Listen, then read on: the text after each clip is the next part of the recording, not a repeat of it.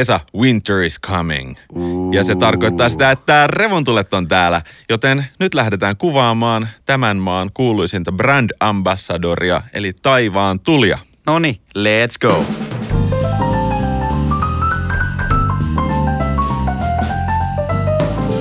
Haluaisitko alkuunsa kertoa, että mistä ne revontulet oikein syntyy ja miksi? No niin Joonas, Ilmatieteen laitos on kiteyttänyt aika suhteellisen selkeästi, että mistä näissä revontulissa on oikein kyse. Mäpäs lukasen sulle täältä pikku bräntin. Revontulten alkuperäinen energianlähde on aurinko, vaikka itse revontulivalo syntyykin maan yläilmakehässä noin 100-200 kilometrin korkeudella. Paljon se Mount Everest olikaan? Jotain 6-8 kilometriä? Jotain sitä luokkaa. Tämä on nyt ihan vaan alle niin- kuitenkin muistaakseni. Joo, tää on niin kuin silleen 20 kertaa korkeammalla. Joo, ja lentokoneet ne menee jossain... Kymmenes kilsas. Jep. Auringosta lähtee koko ajan hiukkasia avaruuteen. Tämän aurinkotuuleksi kutsutun virran hiukkasia päätyy myös maan ilmakehään. Aha. Joo. Siellä revontulivaloa synnyttävä prosessi on periaatteessa sama kuin esimerkiksi loisteputkessa. No kukaan ei edes käytä enää loisteputkia. Meillä on kaikki valot täällä jotain lediä. No joo. Ja autotkin on xenonia. Ylhäältä alaspäin maan magneettikentän suuntaisesti syöksyvät elektronit törmäävät ionisfäärin happiatomeihin ja typpimolekyyleihin, jotka virittäytyvät hetkeksi korkeampaan energiatilaan. Aika romanttista. Kyllä, virittäydytään tunnelmaan. Vähän niin kuin tämä mun ääni. Mä oon ollut Sä oot ollut koko viikonlopun jossain sfääreissä. Joo, mä oon ollut ihan sfääreissä. Tota, nyt onneksi paranemaan päin. Toivottavasti ääni kestää tämän podcastin äänityksen. Viskipullo on tyhjä. Mutta tässä on aika sellainen samettinen. Et, Oliko Mu- single malttia? Oli, oli. Mutta voisin sanoa, että mä oon opetellut koko viikonlopun tästä mun uutta podcast-ääntä, mutta tää on ihan flunssa. Tää on ihan se klassinen. Mutta joo, vielä lopetus tuohon. Viritystilan purkautuessa viritysenergia vapautuu fotonina, Joo. eli valona. Joo. Eli se on kemiallinen reaktio, että kun jotain tapahtuu, niin sitten se, al- se alkaa joku, joku sykkimään, ja sit no, se, Joo. se vähän niin kuin palaa, mutta ei pala. Se ei ole palamista. No mä oon ladannut tämmöisen Aurora-sovelluksen. Sieltä voi pistää itselleen sen niin kuin hälytyksen päälle. Arvaa kuin oikeasti masentavaa saada harmaana päivänä Helsingissä illalla.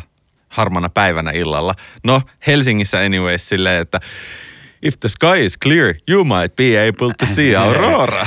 Joo, tiedän tunteen ja mä käyn noita samoja ilmoituksia läpi ja petyn ihan samalla tavalla kuin sinäkin. Ja, ja sitten voi avata sen sovelluksen ja katsoa, että millainen hirveä iso vonkale on tulossa siellä niin kuin jossain Venäjän päällä. Semmoinen vihreä lahna uiskentelee kohti Suomen ilmakehää.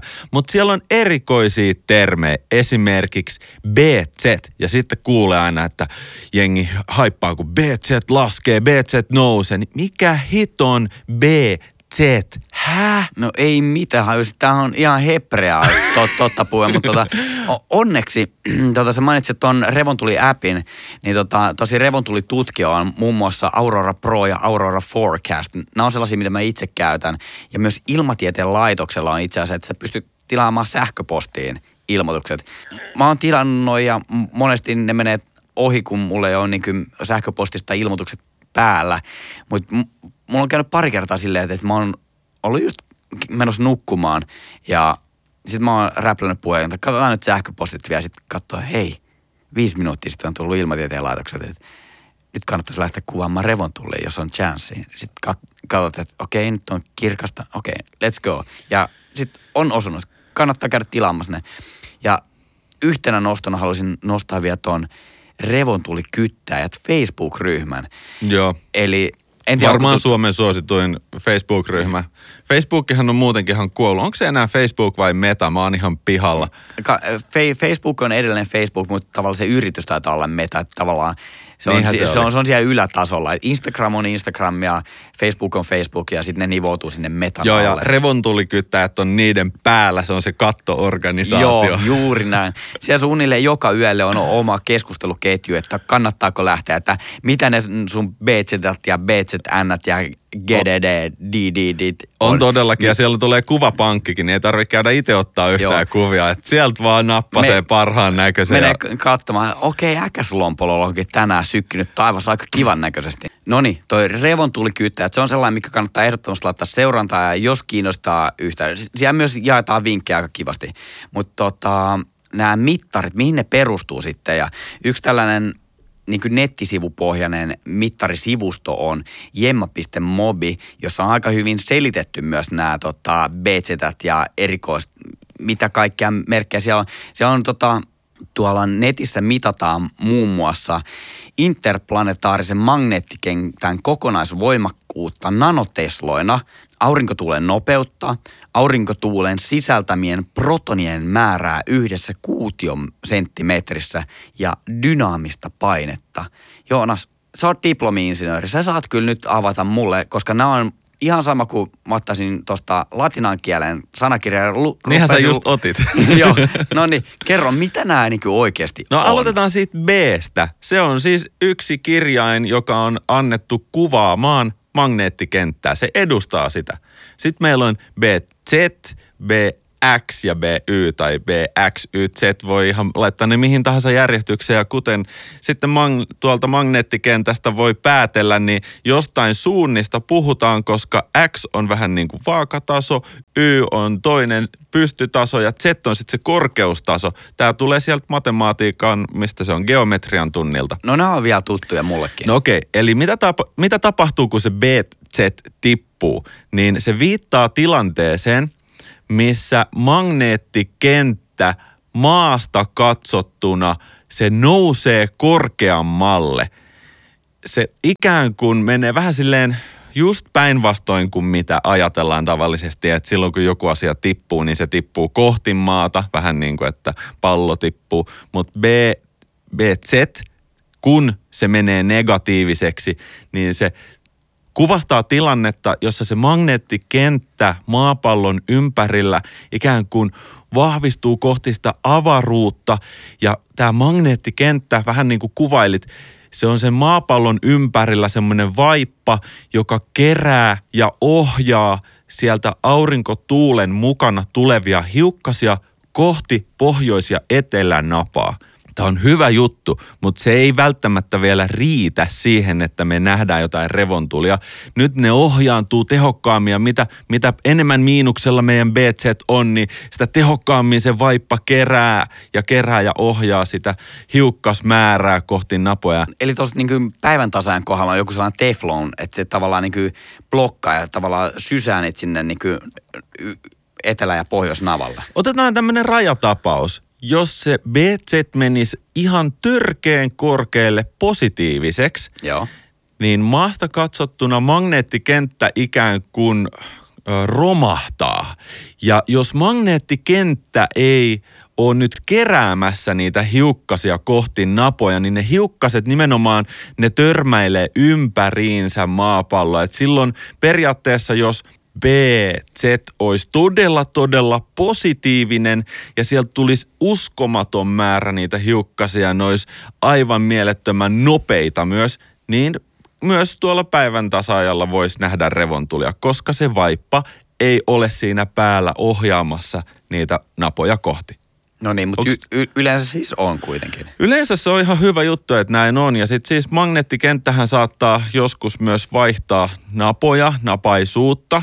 Se tapahtuu suht hitaasti ja et, se tapahtuu myös tosi harvinaisesti, niin kuin, tai harvinaisesti se tapahtuu harvoin.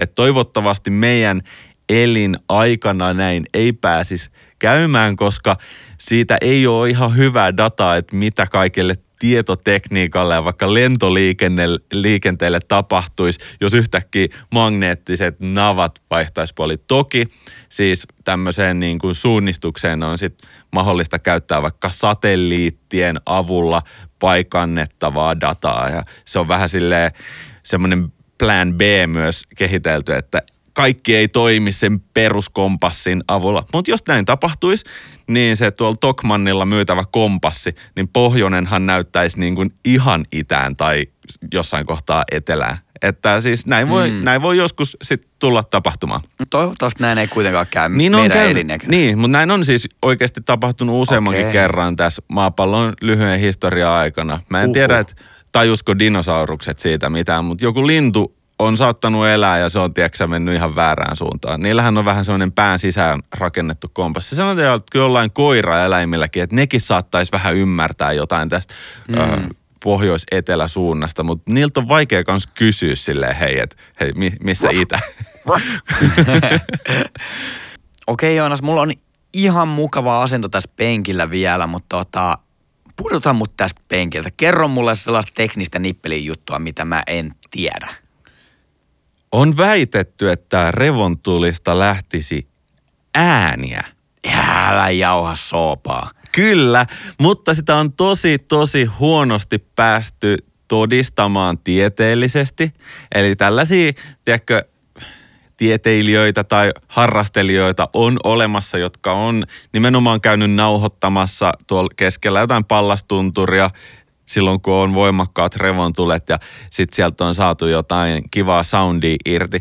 Mutta nyt tosiaan on erittäin epätodennäköistä, että sinne sataan kilometrin asti pystyttäisiin kovin tarkasti mitään ääninauhaa tai niin kuin mikrofoni, mikrofonia suuntaamaan. Että meillä on, paljon meillä on tässä etäisyys? 10 senttiä. No joo, meidän ei kannata lähteä ainakaan noita mittaamaan. No ei ainakaan näillä laitteilla. No tai, ei varmasti. Tai, tai sitten voidaan saada jotain, tiedätkö, se on just se ongelma, että jollain mikrofonilla siellä on käyty mittaamassa ja sitten on saatu jonkin sortin ääniraita. Niin se saattaa olla joku syy-seuraussuhde, että silloin kun revontulia on, niin jossain muualla tapahtuu samanaikaisesti sähköön liittyviä jännitepurkauksia, jotka sitten olisi saattanut vaikka napsahdella tai poksahdella. Mutta esimerkiksi teknillisen korkeakoulun, eli sieltä mistä minä olen valmistunut. Sä, siis, kertaapa vielä, olitko sä diplomi-insinööri? Kyllä, siis tietoverkko, tietoverkkotalouden diplomi-insinööri, niin siellä on siis siellä Aalto-yliopistolla tämmöinen akustiikan ja äänen käsittelytekniikan laboratorio, niin tota, ne on koittanut näitä nauhoittaa. Ei onnistu. Ei onnistu. Ei, ei onnistu. Siis go home. Me tarvitaan joku satelliitti, millä me lähdetään tonne 100-200 kilometriin tota, äänettämään. No mä en ole varma. näiden mikkien kanssa tota, jon, jonkun satelliitin kyytiin. Laitetaan Esa ja Joonas kiertoradalle. No niin, sit jos niistä ei kerran ääntä nyt saa kunnolla irti, niin ainakin kun, silloin kun tulee isot revontulet, niin jossain tiedätkö, levin tuikulla siellä niin kuin kuuluu kirkumista ja vauhuutoja ja taputusta ja kaiken maailman kulttuurit kohtaa siellä tunturin huipulla ja eri kielisillä tota, kommenteilla yrittää kertoa toisille, että... Tämä on ihanin ilta mun elämässä. Mä, mä en ole ikinä kokenut mitään Mä tällaista. rakastan sua, mä rakastan suakin. Je t'aime. No niin, eli sit sä mainitsit sanan fotoni. Joo.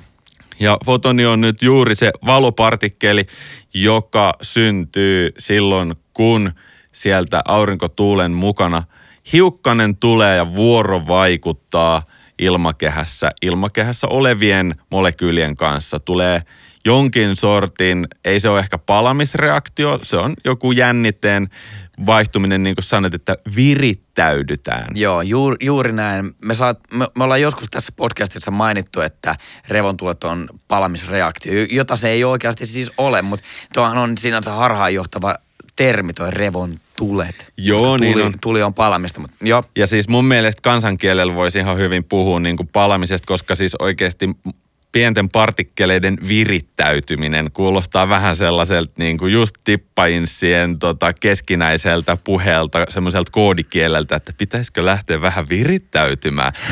Mutta minkä takia ne on eri värisiä? Ja sulla on varmaan vastaus tähän, koska mulla ei ainakaan ole siihen mitään tietoa. Meidän studiossakin on siis valot jotka on suurin piirtein valkoisia. Mutta olisiko valkoisia revontulia joskus nähty? Mä oon vähän miettinyt sitä, että se ei periaatteessa pitäisi olla mahdollista, ellei useita erilaisia molekyylejä just samaan aikaan tarpeeksi vahvasti virittäytyy siinä niin, kuin, niin, että valoa rupeaa olemaan niin paljon niin laaja-alaisella spektrillä, että se väri ei enää näy, vaan että se valo itsessään on just sitä mm. valkoista valoa. Et on periaatteessa mahdollista, että valkoisia revontuli on, mutta itse on ihan varma, että mun networkissa, verkostossa kukaan ei ole niitä nähnyt eikä kuvannut. Mutta tämmöinen niin teoreettinen mahdollisuus. Monesti noin tota, revontulet näyttää silmiin aika värittömät, mutta sitten kun ne tallentaa kameralla, niin ne on sitten vihertäviä ja sitten siellä on nyt violetteja ja punaisia sävyjä. Älä nyt paljasta sitä salaisuutta. Tämä on edelleen Suomen arvokkain brand ambassador ja se pitää myydä sille, että kun tuolta tiedätkö, Lontoosta tulee äh, suihkari tuohon Rovaniemen kentälle, ne astuu ulos, niin siinä on hirveä disko päällä ja siellä on vihreä, punaista, sinistä, violettia. Se on niinku koko ajan välkkyy ja joka suunnassa ja ei muuta kuin musat päällä ja ynts, ynts, Ah, niin, että me halutaan myydä muutakin kuin pelkkiä postikortteja. Joo. No tota, No liittyykö tämä nyt sitten jotenkin tämä värihomma siihen, kun mä mainitsin, että se on nyt happiatomeita ja typpimolekyylejä. Kyllä. Että et tavallaan eri asiat palaa siellä sitten vähän eri värisinä. Että se on, että et sä heität jotain erikoissuolaa vaikka liekkeihin nuotioon, niin sitten se muuttuu vähäksi aikaa vihreäksi. Onko tämä niin sama juttu? Just näin, mutta ei pala, vaan virittäytyy. Aa, niin aivan, virittäytyy. No niin, esimerkkinä vihreän väriset revontulet. Nämä on nyt yleisimpiä ja ne syntyy, kun aurinkotuulen hiukkaset vuorovaikuttaa hapen kanssa ilmakehässä. Vuorovaikutus aiheuttaa hapen atomien ja molekyylien virittymisen, virittäytymisen korkeammille energiatasoille. Ja sitten kun ne palaa siihen perustilaan, ne säteilee pois sitä vihreää valoa 557,7 nanometrin aallon pituudella. Kaikki nämä eri väriset valot on eri aallonpituuksia. Tiedätkö, aallonpituushan on sitten semmoinen asia, että kannattaa googlata, koska nyt puhutaan, nyt puhutaan kuitenkin siitä samasta ää, janasta, mihin laitetaan kaikki erilaiset man, niin kuin aallonpituudet. Siellä tulee mikroaallot, siellä tulee röntgensäteet ja sitten siellä välissä on se näkyvä valo jossain ja vielä sinne, kun mennään syvemmälle, niin on vaan tietyn väristä. Se on, se on tuommoinen 557,7 nanometriä. Okei, sitten ihan vastaavasti punaiset. Toi on hyvä ilme. Anna okay. mennä, jatka vaan. Pu- Mä oon aivan ulapalla Puna- punaiset, punaiset on kans aika tämmöisiä tavallisia – revontulien värejä. Ei nyt välttämättä niille lontoolaisille, mutta silleen sitten kun asutaan Lapissa, niin punaisiakin näkyy. Siniset ja violetit on näitä harvinaisempia. Itse olen nähnyt muutaman kerran molempia, vaikka olen käynyt katsomassa revontulia ehkä sata kertaa. Puhutaan muutamasta kerrasta niin, että ne oikeasti näkyi paljon silmällä. Ja sitten kamerallahan tämä asia ei ole ihan niin suora oikosta, että aina voidaan käydä Photoshopin kautta tai Lightroomin kautta, että saadaan niille lontoolaisille vähän sellaista Usein saturaatiota sinne lisää. Tota, joo, revotulet voi myös näyttää monivärisiltä, että nämä voi mennä sekaisin ja niin ne monesti vähän menee. Ja nyt tällä olettamuksella sitä valkoista revontulta ei ehkä ole kuitenkaan olemassa. Sitten sit jos noin kaikki tapahtuisi samanaikaisesti, niin, niin päädytään vähän johonkin vaaleampaan, että se on niin, se on niin valovoimainen, että siinä niin kuin värit yhdistyy ja yhtäkkiä se on ehkä jotain kellertävän suuntaista voisi olla, se ehkä taittuu johonkin vihreään. Ky- kyllä mä sanoisin, että se taittuu sinne vihreäseen, mutta sitten tavallaan jos puhutaan valkoisista revontulista, niin olisiko sitä sitten pikkusen ylivalotettu sit kuvaa. tai tai sitten on nimenomaan tuollain kunnon viskibassolla lähetty niin kuin pullot on tyhjänä ja kateltu vähän tiedätkö nä, luomien alta. Nä, nähty tähtiä siellä samalla. Okay. Tota, miten, miten lähdetään valokuvaamaan revontulia? Siis me ollaan valokuvauspodcast ja ollaan kuitenkin puhuttu tässä puolisen tuntia kaikesta muusta kuin itse aiheesta. No tässä oli aika hyvä pohjus tosiaan. Tota, mun mielestä on kiva saada tavallaan nämä settarit. Nämähän löytyy ihan googlaamalla. Tämä ei ole niin vaikeaa, mutta tavallaan se, miten sä kerroit selkokielellä nämä asiat, miten miten se niin käytännössä toimii tai Mm. teknisesti toimii. Mm. Mm. Toimii samalla tavalla myös käytännössä, mutta tota on ehkä vähän vaikeampi googlata, mutta mennään näihin settareihin. Tämä oli tosi hyvä pohjustus. Mä Kameran settareihin. Mä, kyllä, kameran settareihin. Voi, tästä voidaan Mm. aina spekuloida, että onko se hyvä vai huono, mutta sä voit nyt kertoa sun optimi settings. Valotusaika, sehän riippuu oikeastaan siitä, miten vahvat revontulet meillä on. Että se voi olla puoli sekuntia tai se voi olla kymmenen sekuntia. Okei. Okay. Et se on ihan siitä, miten vahvat ja nopeat revontulet meillä on. Jos meillä on sellaiset, puhutaan etelävetelistä, eteläisellä taivaalla tai niin kuin etelässä. löysä lerssi siellä. Niin, löysä lerssi siellä tota, hohkaa, niin sit voidaan valottaa vähän pidempään. Mut sa- Kuinka sa- pitkään?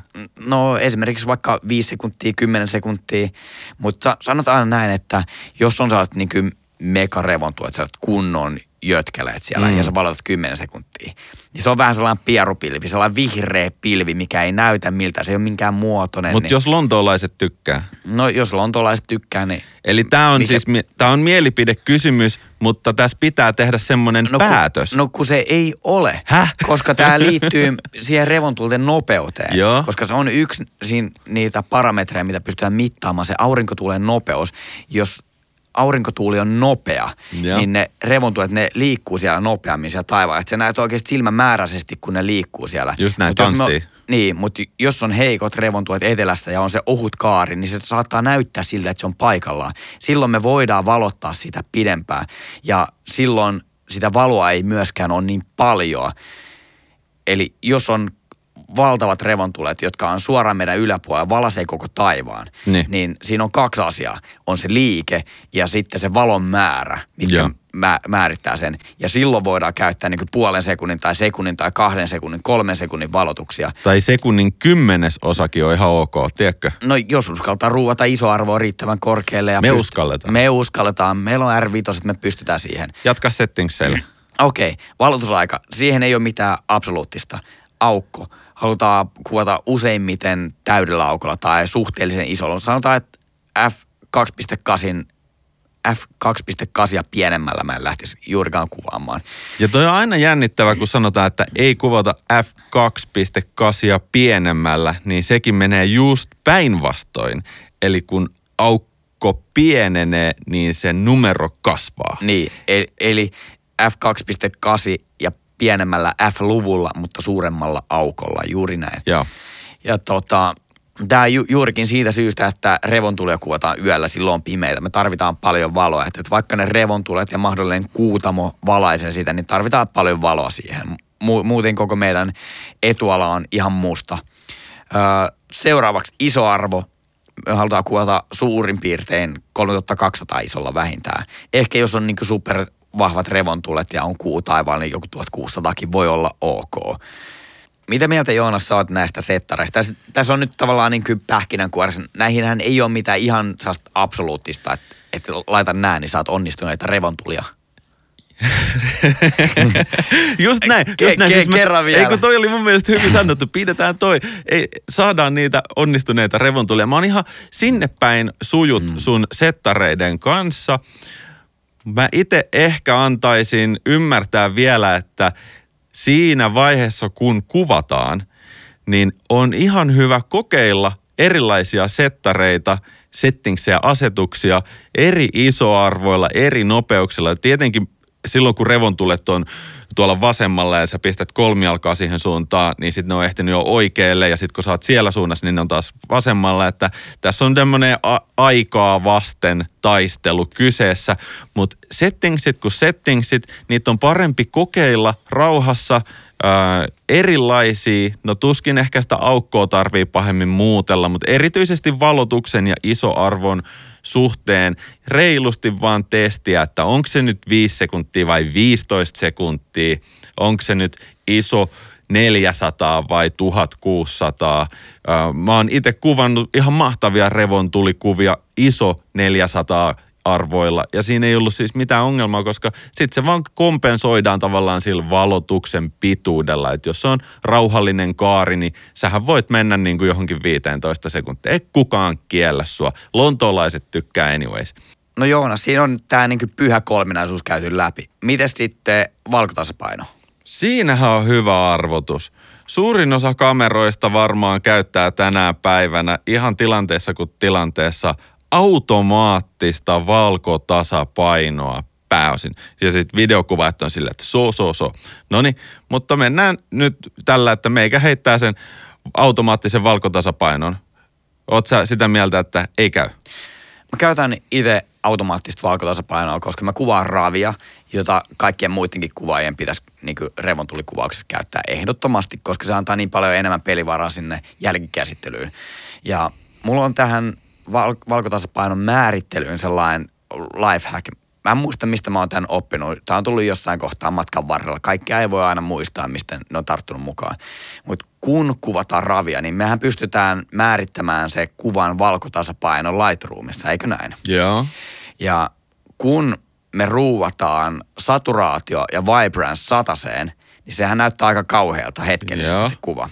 Mutta kun nämä kaikki värikylläisyydet on niin vedetty ihan tappiin, niin sitten me voidaan ottaa kiinni siitä valkotasapainon sliderista. Joo. Ja etsitään sellainen balanssi, viedään kylmään, viedään lämpöiseen, mutta siinä kohtaa, kun se revontulteen se sellainen lämmin sävy ja sitten se muun taivaan kylmä, kun se sulautuu keskenään sille aika kivasti yhteen, Ahaa. niin silloin yleensä ollaan sellaisella aika neutraalilla. Sama toimii astrokuvauksessa aika kivasti. Okei. Okay. Ja sitten kun me ollaan löydetty se sweet spot, se näyttää edelleen se kuva aivan kammottavalta, niin sitten Lasketaan. vedetään takaisin saturaatiot ja vibranceit nollaan. Se näyttää hetken aikaa itse asiassa mustavalkoiselta se kuva, koska sun silmä ehtii tottumaan siihen Aa. karkkikaupan värimaailmaan. Ja sitten kun sä vedät ne pois, niin sitten se näyttää ihan flatilta hetken aikaa. Eli Mut kiteytetään vielä niin, että kun kuvataan ravi, eli pakkaamatonta dataa, niin ei ole väliä ikään kuin, että mihin sen valkotasapainon asettaa siinä kamerassa, paitsi, jos. paitsi, ei kun mä, mä sanon niin kuin, niin kuin, että tämä on yksi semmoinen juttu, mikä kannattaa huomioida. Valokuvaaminen yleisesti ottaen on kivaa. Tai sitten se on vähän silleen, että sun, sun mielestä tämä on magea kuva, kato tätä. Tai sitten sä oot silleen, nää, ei toi oikein näytä, miksei ole oikein sävyinen. Niin valokuvaustilanteessa sen kameran takanäytöltä näytettävä kuva on itse asiassa vähän niin kuin JPEGiä. Se on videoformaattiin pakattua dataa siitä, mitä se sensori syö ja videoformaattiin näytetään JPEGinä. No niin, eli sit voidaan tehdä tämmöinen kikka ja vaihtaa se valkotasapaino keinovalon eli tungsteeniin, joka on siis jotain wolframia ja käytetään vaikka tuolla niin kuin tiedätkö, autoissa on kans saman väriset valot, niin se yöllinen kuva siinä takanäytöllä, kun sä katot sun omia kuvia paikan päällä, sä saat siitä paljon isommat kiksit. Hei, siis jokainen valokuvaaja, nyt kelatkaa tää. Joko sä saat enemmän kiksei tai vähemmän kiksei siinä kuvaustilanteessa, ottamatta kantaa siihen, että mikä se valkotasapaino on siitä post-productionissa. Että sillä ei ole mitään väliä, koska se oli ravikuva. Mutta kuvaustilanteessa pistäkää se tungsteeni päälle, koska sä oot aivan mehuissa siellä tuikun huipulla, huudat niille muille lontoolaisille, perkele, kattokaa Mä rakastan kuvia. sua." Mä rakastan sua. Elämä on ihanaa tai hienoa tai mitä mä oon ikinä ta- nähnyt. Joo, ja, ja tämä menee nopeasti myös vihkoon, eli tämä pätee nyt tilanteissa, missä ei ole välttämättä kauheasti muita valonlähteitä mukana siellä valokuvassa, koska sitten jos sinne sotkee muita eri, eri värisiä valonlähteitä, niin sitten se sun kuva siinä takanäytöllä saattaa taas näyttää silleen, että häh, miksi toi on ton värinen. Mutta siis tungsteen all in all, se tekee revontulista semmoisia vähän kylmempiä ja taianomaisempia. Sitten sä pääset niinku, sä pääset fiiliksiin, kikseihin. Yes. Mm, no niin. Okei, lisää settareita. Tota, mitäs tarkennusta tuo pimeässä? Älkää koskaan tarkentako sinne horisonttiin, koska monesti se jännittävä juttu on paljon lähempänä. Ja jos revontulet on nyt taivaalla ja sä oot tarkentanut vaikka sanotaan vastarannan puihin ja sinne vastarannalle on 100 metriä matkaa, niin ne revontulet tulee olemaan ihan yhtä hienot, mutta ne sun puut on kuitenkin tarkkoja. Et mä sanoin, että et tähtikuvauksessa, joo, okei, ruvetaan kattelemaan, niin kuin, että tuolla on kirkas piste, toi on hyvän näköinen tähti, tarkennetaan tuohon tähteen. Mutta nyt me kuvataan revontulia. Unohtakaa nyt se, miltä se tähti näytti siinä revontule jossain takareunassa tai kuvan sivulaidassa. Et ylipäänsä tässä on tarkoitus valomaalata maisemaa, mutta maisemaan liittyy monesti etuala, joten mä sanon, että tarkennetaan sen kuvan sisällä olevaan tärkeimpään kohteeseen. Se tuskin on myöskään siinä niin kuin metrin päässä sun edessä sille, että se on varmaan jotain ruohoa tai lunta tai No ehkä siinä voi olla jotain mielenkiintoista. Mutta siellä on joku semmoinen referenssipiste. Esimerkiksi puunlatva tai nuotio 50 metrin päässä tai 5 metrin päässäkin oikeasti. Siis jos me kuvataan revontulia ja sitten halutaan siihen nuotio, niin hyvää päivää. Tarkentakaa siihen nuotioon, koska ne revontulet on edelleen taivaalla, vaikka se tarkennus olisi siinä nuotiossa. Okei, hyvin sanottu. Onko tämä niin kuin, että tarkennetaan siihen hyperfokaalidistanssiin, eli tavallaan siihen pisteeseen, jonka jälkeen kaikki siinä kuvassa on tarkkaa, vai haluatko sä, että, että ne on tavallaan bokehissa ne revontulet? No se bokehi on aika pieni, jos sun tarkennus on sanotaan 10 metrissä, mutta tähän riippuu vähän linssistä, että onko siellä niinku 1.8 vai 2.8 vai F4 kyseessä. Mm. Että joo, kyllä kyl mäkin on päätynyt tilanteisiin, missä ollaan lähetty sitten hakea tarkennusta sinne tähtiin, mutta esimerkiksi siitä syystä, että on paljon helpompi ottaa tarkennus joskus tähtiin kuin etsiä sieltä maastosta jotain, tiedätkö, niin kuin, että toi on nyt se puulinja, mihin mä haluan. Että se on niin pimeetä monesti myös siellä samaa aikaa, että on nopeampaa ottaa tarkennus tähtiin. Mutta mä tarkoitan, että Joo, itse asiassa tuo hyperfokaalinen on ihan hyvä niin kuin spotti, mutta sehän kans on sit kiinni siitä, että millainen linssi sulla on kädessä ja se ei välttämättä ole helppo löytää siellä pimeässä. Automaattitarkennus saattaa toimia, mutta yksi ihan mega varma niksi on se, että etsitään maisemasta ylipäänsä joku kohta, sanotaan niin kuin, että käännytään 90 astetta ihan väärään suuntaan ja nähdään, että tuolla on selkeästi jonkun tehtaan valo kolmen kilometrin päässä. Otetaan siitä se tarkennus sitten ja vaihdetaan linssistä tarkennusmode manuaaliselle, ettei se lähde vahingossakaan kelaamaan, että no niin mitäs nyt seuraavaksi tehtäisiin. Hei, hei, hei, pitäisikö taas vähän puskea tätä johonkin suuntaan tätä. Tämä on yksi minkä takia mulla on myös back button focus. Eli m- mun kamera ei tarkenna siitä liipasimesta ollenkaan. Mikä se on? Suljin. Sulkimesta, sul, niin. Sul, sulkimesta. Niin. Vaan, vaan mulla on niinku peukalolla se, että, että kun mä panan peukalon nappia, niin se tarkentaa silloin vaan. Nerokasta. Tämä, tämä on juuri y, yksi niistä syistä, minkä takia mä käytän tota. No niin, just näin. Ö, mun pointti nyt meni varmaan kaikille kaaliin, eli kun tehdään kuvia revontulien alla, niin kysytään myös itseltämme, että mikä tämän kuvan sisällä on nyt siis olennaista, jotta siitä kuvasta tulee niin kuin täydellinen. Että jos se kuva kuvataan suoraan taivasta kohti, niin päivän selvää on, että mitään mökkejä tai tuntureita tai lammikkoja, saati sitten malleja jonkun otsalampun kanssa laiturin päässä, semmoisia asioita ei ole. Mutta on ihan törkeen iso ero, että otetaanko kuva niin, että laiturin päässä oleva henkilö on skarppi – ja ne revontulet on taustalla, vai että onko siellä revontulien seassa olevat tähdet skarppeja ja se laituri ja se henkilö on, no, ne on ehkä skarppeja, mutta ei ne oo. Niin, vaikka ne revontulet on aikamoista herkkua, niin kyllä jos siinä kuvassa etualalla on joku henkilö tai asia, on se sitten ihminen tai mökki tai nuotio, niin kyllähän se, se revontulet siellä taivaalla, niin se on ikään kuin sivuseikka. Se on osa sitä miljöitä, vaikka ne näkyy siellä hyvin. Okei, ei jäädä tähän junnaamaan sen pidemmäksi aikaa. Mennään eteenpäin meidän settareista. Mä mainitsin tuossa jo ravin, että kuvataan ravia. Ei, Juju. ei tar- takeruta siihenkään sen kummemmin muuta kuin mainittakoon vielä, että se antaa pelivaraa enemmän, koska sitä dataa, mitä kamera kerää ravia kuvatessa, niin se ei pakkaa sitä – Mm. Jos se olisi JPEG, se olisi pakattu ja silloin jälkikäsittelymahdollisuudet on huomattavasti suppeammat, mitä ravia kuvatessa. No mä heitän mm. aina väh- vähän tällaista totta, hiekkaa sun tota, totta kai jalkoihin. heität. Joo, joo. Mä luulen, että me ollaan kavereita. tota, jos halutaan kuvata vaikka ihan jäätävä määrä kuvia, puhutaan niin kuin sanotaan kolmesta tuhannesta kuvasta, tehdään timelapsea. Kuvataan vaikka 35 millisellä 1.4 aukolla olevalla linssillä kohti tuntureita ja siellä taustalla halutaan, että ne revontulet leimuaa nätisti, mutta me ei pystytä välttämättä aina tekemään siitä videotiedostoa. No niin, sit pitää mennä semmoiseen burstimodeen tai niinku jatkuvan kuvauksen modeen, että otetaan sarjatulella tavallaan ne 3000 kuvaa. Niin voi olla – että jos ravia lähdetään tekemään, joko menee kameran bufferi täyteen, saattaa mennä kortti täyteen tai saattaa mennä ylipäänsä se kirjoitusnopeus. Höpö, niin, höpö, Joonas, nyt lähdetään kamerakaupalle ostaa sulle vähän nopeampaa korttia, niin sä pystyt kuvaamaan ravilla nääkin. Mutta on monia semmoisia tilanteita, että se valotus on ihan priimaa kuvaustilanteessa, että sun ei tarvi luottaa luottaa siihen, että tätä pitäisi kauheasti prosessoida jälkikäteen.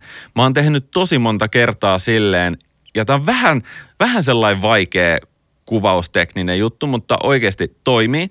Eli kolmialalle kamera, suunnataan, valotetaan kerran oikein, vaihdetaan JPEGille ja sitten mä oon painanut vaan tota suljinta jatkuvalla kuvauksella – sen jonkun kymmenen minuuttia. Ja ne valotukset on niin lyhyitä, että se ottaa kuvia, sanotaan tälle tch, tch, tch.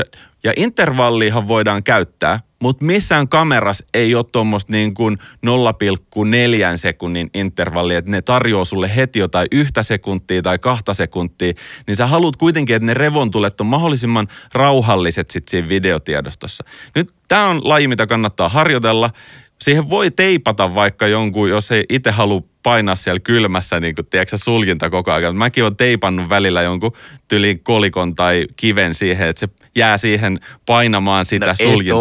Kyllä ole. olen, monta kertaa, koska jos sä painat jossain miinus 20 asteessa ö, etusormella – siinä suljinta, niin oikeasti etusormi...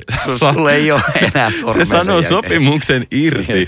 Joo, mutta tämä on siis tilanne, missä vaihdetaan ravista JPEGiin ja siinä on lähtöoletuksena nyt se, että valotus on täydellinen kuvaus hetkellä ja me tehdään timelapse, eli me tehdään tästä video.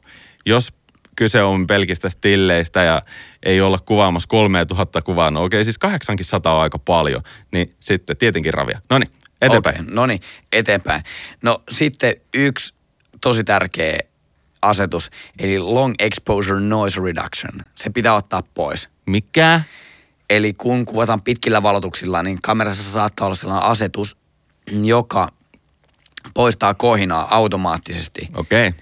Ja tämä toimii ikään kuin, että, että se vähän niin kuin valottaa toisen kuvan siinä taustalla, jota se vähän niin kuin peilaa sitä dataa niiden kuvien välillä ja sitten se on okei, okay, tuosta otetaan kohenaa pois, tuosta otetaan kohenaa pois. Ja tämä hidastaa sitä ja saattaa luoda siinä niin kuin haamukuvia siihen kuvaan. Okei. Okay. Eli tämä ehdottomasti pois. Joo, ja sen voi tehdä nimenomaan myös jälkikäteen, että se mitä kamera tekee siellä pakkasessa, niin minimoidaan kameran duuni ja maksimoidaan tavallaan se tallennettu data, vaikka se vähän kohisisi, eikö näin? Kyllä, juuri näin, juuri näin. Tota, Sitten vielä tuosta valottamisesta sen verran mainittakoon, että ehkä suosisin itse, että kun luetaan histogrammista sitä dataa, niin ikään kuin sinne vähän vasempaan reunaan, eli sinne pimeälle puolelle valotetaan se kuva, koska meillä on yö, me, meillä on silloin öisin pimeää, että vaikka siellä ne revontuet on, niin se ei kuitenkaan yleensä ole koko juttu, ellei kuvata jollain kolmenpitosella pelkkää taivasta. Ja. Se on sitten toinen juttu, että sitten se saa olla siellä niin pidemmän puolella, mutta jos kuvataan sellaista maisemakuvaa, missä on etuala, niin sitten ehkä vähän sinne pimeän puolelle valotettuna. Ja se tulee hyvin luonnostaan, koska siis se histogrammi kertoo, että millä ö, kirkkausasteella on minkäkin verran dataa. Tavallaan, että kuinka paljon sun kuvasta nyt on sitä mustaa tai sanotaan puhki palannutta. Sieltähän tätä luetaan.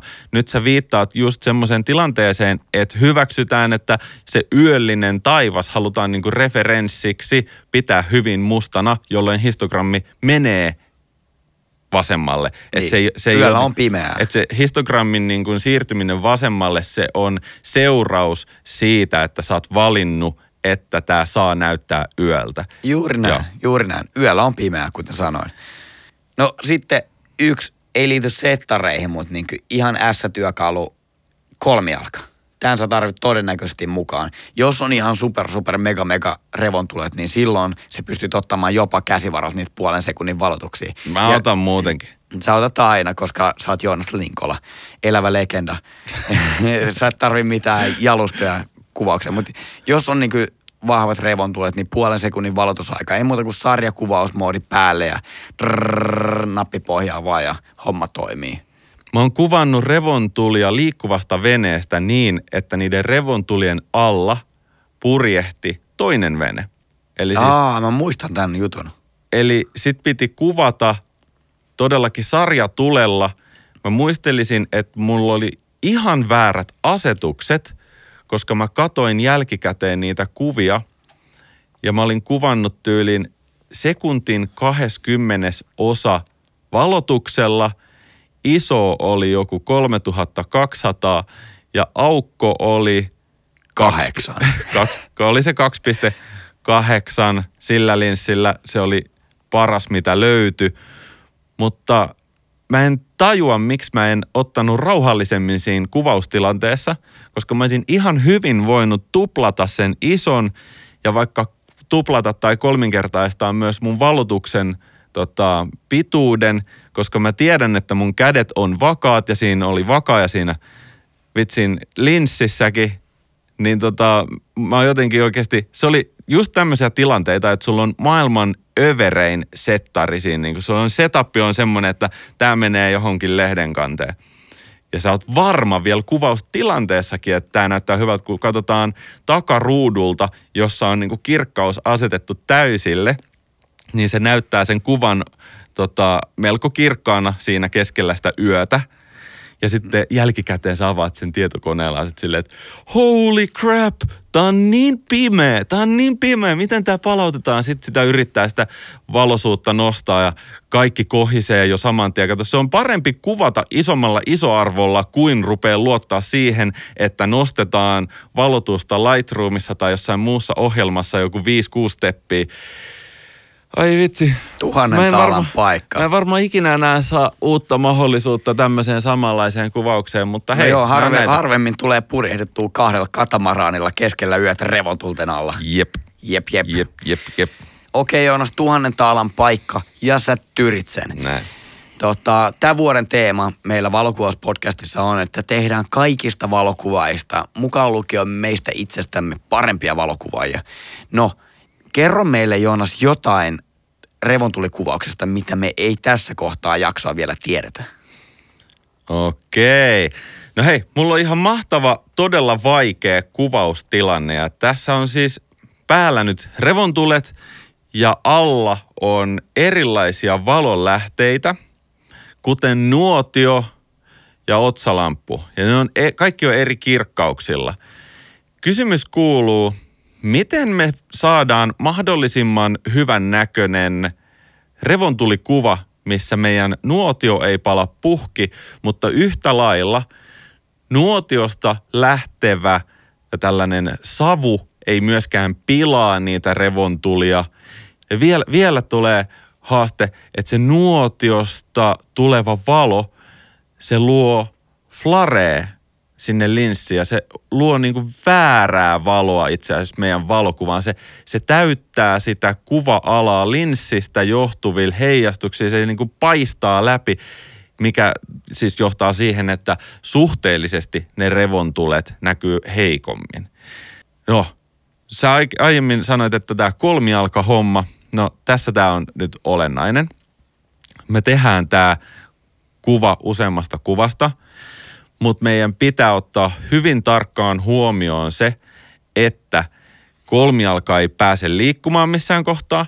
Sitten voidaan kuvailla siis koko ilta niitä revontulia, mutta ei polteta sitä nuotioa. Ei polteta sitä nuotioa ennen kuin ollaan kuvattu se hyvä revontulikuva. Siis mitä? Siis nimenomaan, että just tälleen. Siis koetat sä sanoa, että sä oot huijari? siis mä koitan sanoa, että me ei rakenneta sinänsä sitä kuvaa kahdesta ihan eri tilanteesta, vaan me annetaan nyt mahdollisuus tälle revontuli taivaalle ensin paljastaa parhaat hetkensä. Ja sitten ollaan todettu, että jes, tossa se oli, toi on nyt magee. Ja sen jälkeen sytytetään nuotio. Ja sitten annetaan nuotion palaa. Tyypillisesti tulen alkuminuuteilla on ihan hyvän näköinen niin semmoinen ympäröivä valo, mutta se rupeaa nopeasti savuttaa. Talvella on haasteena se, että ympärillä on lunta ja siihen tulee nopeasti siis vesihöyryä tai savua. Tämä on siis just se ongelma monissa kuvissa, että jos sä oot vetänyt jollain täydellä nuotiolla ja rupeat sen jälkeen, se, että siinä roihuaa tuli ja sit rupeat kuvaamaan, niin sulla on kuva täynnä vesihöyryä, savua ja sen nuotion valoon ihan överisti liikaa. No niin, mutta sehän ei ole hyvä asia ollenkaan. Eli ensimmäisillä minuuteilla saattaa tulla siitä nuotiosta ihan ok valo, että se ei ole ehtinyt vielä se vesihöyry siitä ympäröivästä lumesta nousemaan. Tai että no sitten se savu rupeaa aika vauhdilla tulee, että kuivatkin koivuklapit, niin kyllä se valitettavasti jossain kohtaa päästää sitä savua. Sen takia tämä ottaa aikansa. Mm. Poltetaan sitä nuotioa hiiloksille asti. Okei. Okay. Niin, että itse asiassa meillä on sen nuotion loppuvaiheilla oleva tavallaan tuli enää jäljellä. Se on vähiten, tyypillisesti vähiten savuttava vaihe, koska kaikki savuavat partikkelit on sieltä niin kuin poltettu pois. Ja yhtä lailla se teho on ollut siinä keskivaiheella, nuotion keskivaiheella niin vahva, että se ympäröivä lumi on sulanut. Ja sitten kun se lähtee hiipumaan se nuotio ja sen lämmitysteho laskee, niin se vesihöyry ei enää yhtä vauhdikkaasti nouse siitä lumestakaan ilmaa. Mm. Mutta sieltä tulee sitä hyvää glowta, hyvää glowta. Otetaan vähän pidempi valotus siinä kohdassa. Ja sitten pitää vielä miettiä, että miten se malli, joka vaikka makoili siinä viereisellä penkillä, että milläs valolla se sitten valaistaa. Niin tässä nyt voi esimerkiksi käyttää sitä ää, tehokkaamman nuotion vaihetta, että ollaan kolmatta kuvaa yhdistämässä, että malli yhdistetään siitä kolmannesta kuvasta. Tai tuodaan refla siihen sen tota, tämän hiiloksen tai hiipuvan nuotion lähelle ohjataan tavallaan reflalla sieltä vähän sitä valoa siihen malliin. Ei sen mallin todennäköisesti tarvi olla kokonaan valaistu, että kuhan niin kuin poski ja vähän untuva takki on sille valaistu, että ihmiset fiilistää, että hei, tuossa olisi varmaan niin mukavaa makoilla katsella nuotion valossa revontulia.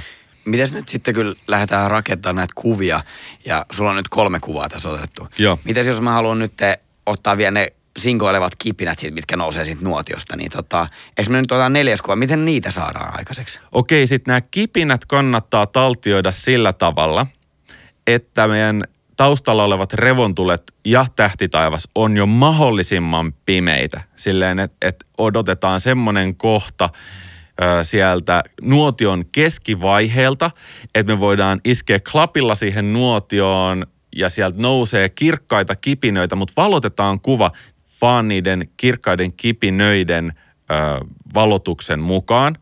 Että ei ole tarkoitus kuvata mitään muuta kuin niitä kipinöitä ja ne muodostaa nyt sitten vaikka jonkun sanotaan metrin mittaisen tämmöisen kipinä polun siihen sun nuotion yläpuolelle. Mutta me ollaan alivalotettu sitä kuvaa niin paljon, että mahdollisimman vähän ne taustan revontulet tai taustan tähtitaivaat näkyis, koska sitten me voidaan irrottaa helpommin vaan se kirkas kipinävana. Se on todennäköisesti tarpeeksi kirkas, että me saadaan se yksittäin siitä napattua irti. Ja tämä meidän kamera on edelleen sillä kolmialalla siinä tismalleen samalla paikalla, eikö näin? No kipinöitä kuvatessahan ei ole sinänsä väli, että oliko se vähän liikkunut se kolmijalka. Että kyllä kolmijalka enemmän liittyy tähän niin kuin miljöön kompositioon sille, että jos sä oot liikkunut ja siinä on puu, joka liikkuu suhteessa taustaan, niin voi tulla haaste vastaan. Et kipinä on kuitenkin, sit sä irrotat vaan sen yksittäisen kipinän. Jos se on itse asiassa, sehän voit kuvata sen vaikka toiseen suuntaan. Eihän kukaan kiellä sua kuvaamasta kipinöitä niin kuin ihan väärään suuntaan No myös. joo, jos siinä tuota pelkästään ne kipinät. Me halutaan pelkästään no se joo. kipinä, joo. Mutta eikö se voi tehdä jollain siveltimellä, maalat siellä vaan vähän jotain. Jengen teki jossain kohtaa niin näitä tähdenlentoja, näihin tähtikuvia pensselin vaan viiru taivaalle. Joo. Se on muuten uskomattoman upea tähdenlento. Okei, ja sitten on yksi semmoinen haaste just tässä setupissa on se, että kun kuvataan mitä tahansa hetkeä, että sieltä nuotiosta tulee paljon valoa, niin se tuo sitä flare, niin hei, menkää siihen kameran luokse ja kattokaa, että etusormella, missä on toki lämmin hanska, niin just peittää sen nuotion, jotta me saadaan siis kuva, missä on ö, nuotion kirkkain kohta peitetty, jolloin se poistaa kaiken flaren siitä kuvasta. Ja sen jälkeen voidaan ottaa sormi pois ja ottaa uudestaan se kuva. Niin nyt meillä on tavallaan samasta tilanteesta kaksi about samalla valotuksella tehty, se saattaa muuttua siinä välissä, koska nuotio elää, niin about samalla valotuksella tehtyä kuvaa. Toisessa ei ole flarea, mutta siinä ei myöskään näy sitä nuotion ydintä. Toisessa on flare, mutta siinä näkyy se nuotion ydin. Niin nyt me saadaan yhdistetty taustan revotulet ja tota, tämä nuotion ydin niin, että me poistetaan se kaikki flare siitä välistä. Ja suhteellisesti tästä tulee paljon parempi revontulikuva. Okei Joonas, tämä alkaa nyt kuulostaa siltä, että nyt on aika viheltää peli poikki. Mä haluan vielä yhden kertoa, yhden kertoa. Tämä on, ei, tämä on Joon, tärkeä. Joonas, ei. Please. O- Okei, sä saat yhden. No niin. No niin, anna tulla. Pystyy vai vaakaa? Ja millä linssillä? Vaaka, aina vaakaan. No revontulet voi olla niin eeppiset tuossa yläpuolelle, että pystyynkin kandeen lähteä kuvailemaan, mutta nyt ei kannata lähteä semmoisella yhden linssin taktiikalla kuvaamaan revontulia, koska monesti käy niin, että jossain kohtaa sitä kyseistä iltaa siellä taivaanrannassakin on mageet kaarta ja sitten jossain kohtaa ne tulee sun yli ja sitten pitää olla niinku megalaajaa ja py- kuvata pystyy. Mutta jos siellä taivaanrannassa on kivaa liikehdintää, niin ei sitä millään 14 millisellä kyllä lähdetä sori vaan kuvaamaan. Mene nyt kotis. Et otatte sen 50 millisen 1.2 tai 35 Älä millisen. tuu minkään 50 millisen kanssa kuvaa mun revon tulee. Siis just, just nimenomaan tarkoitus on kuvata revontulia eikä tähti taivasta, niin sit jos ne revontulet tanssii taivaan rannassa vaikka jonkun tunturin päällä, niin ehdottomasti valitaan joku muu putki kuin 14 millinen tai 24 millinen. Mennään, mennään sinne pidempään skaalaa, 35, 50. Ootko kuvannut koskaan 200 revontuli? En ole, mulla ei ole 200. No niin, okei. Okay. Hei, sulla on noin magea toi viskibasso-soundi. Voiko sä sanoa sen Kari Grandi, kaikkien janoisten sankari? Kari Grandi, kaikkien janoisten sankari. Kiitos tästä jaksosta. No niin, kiitos, moi.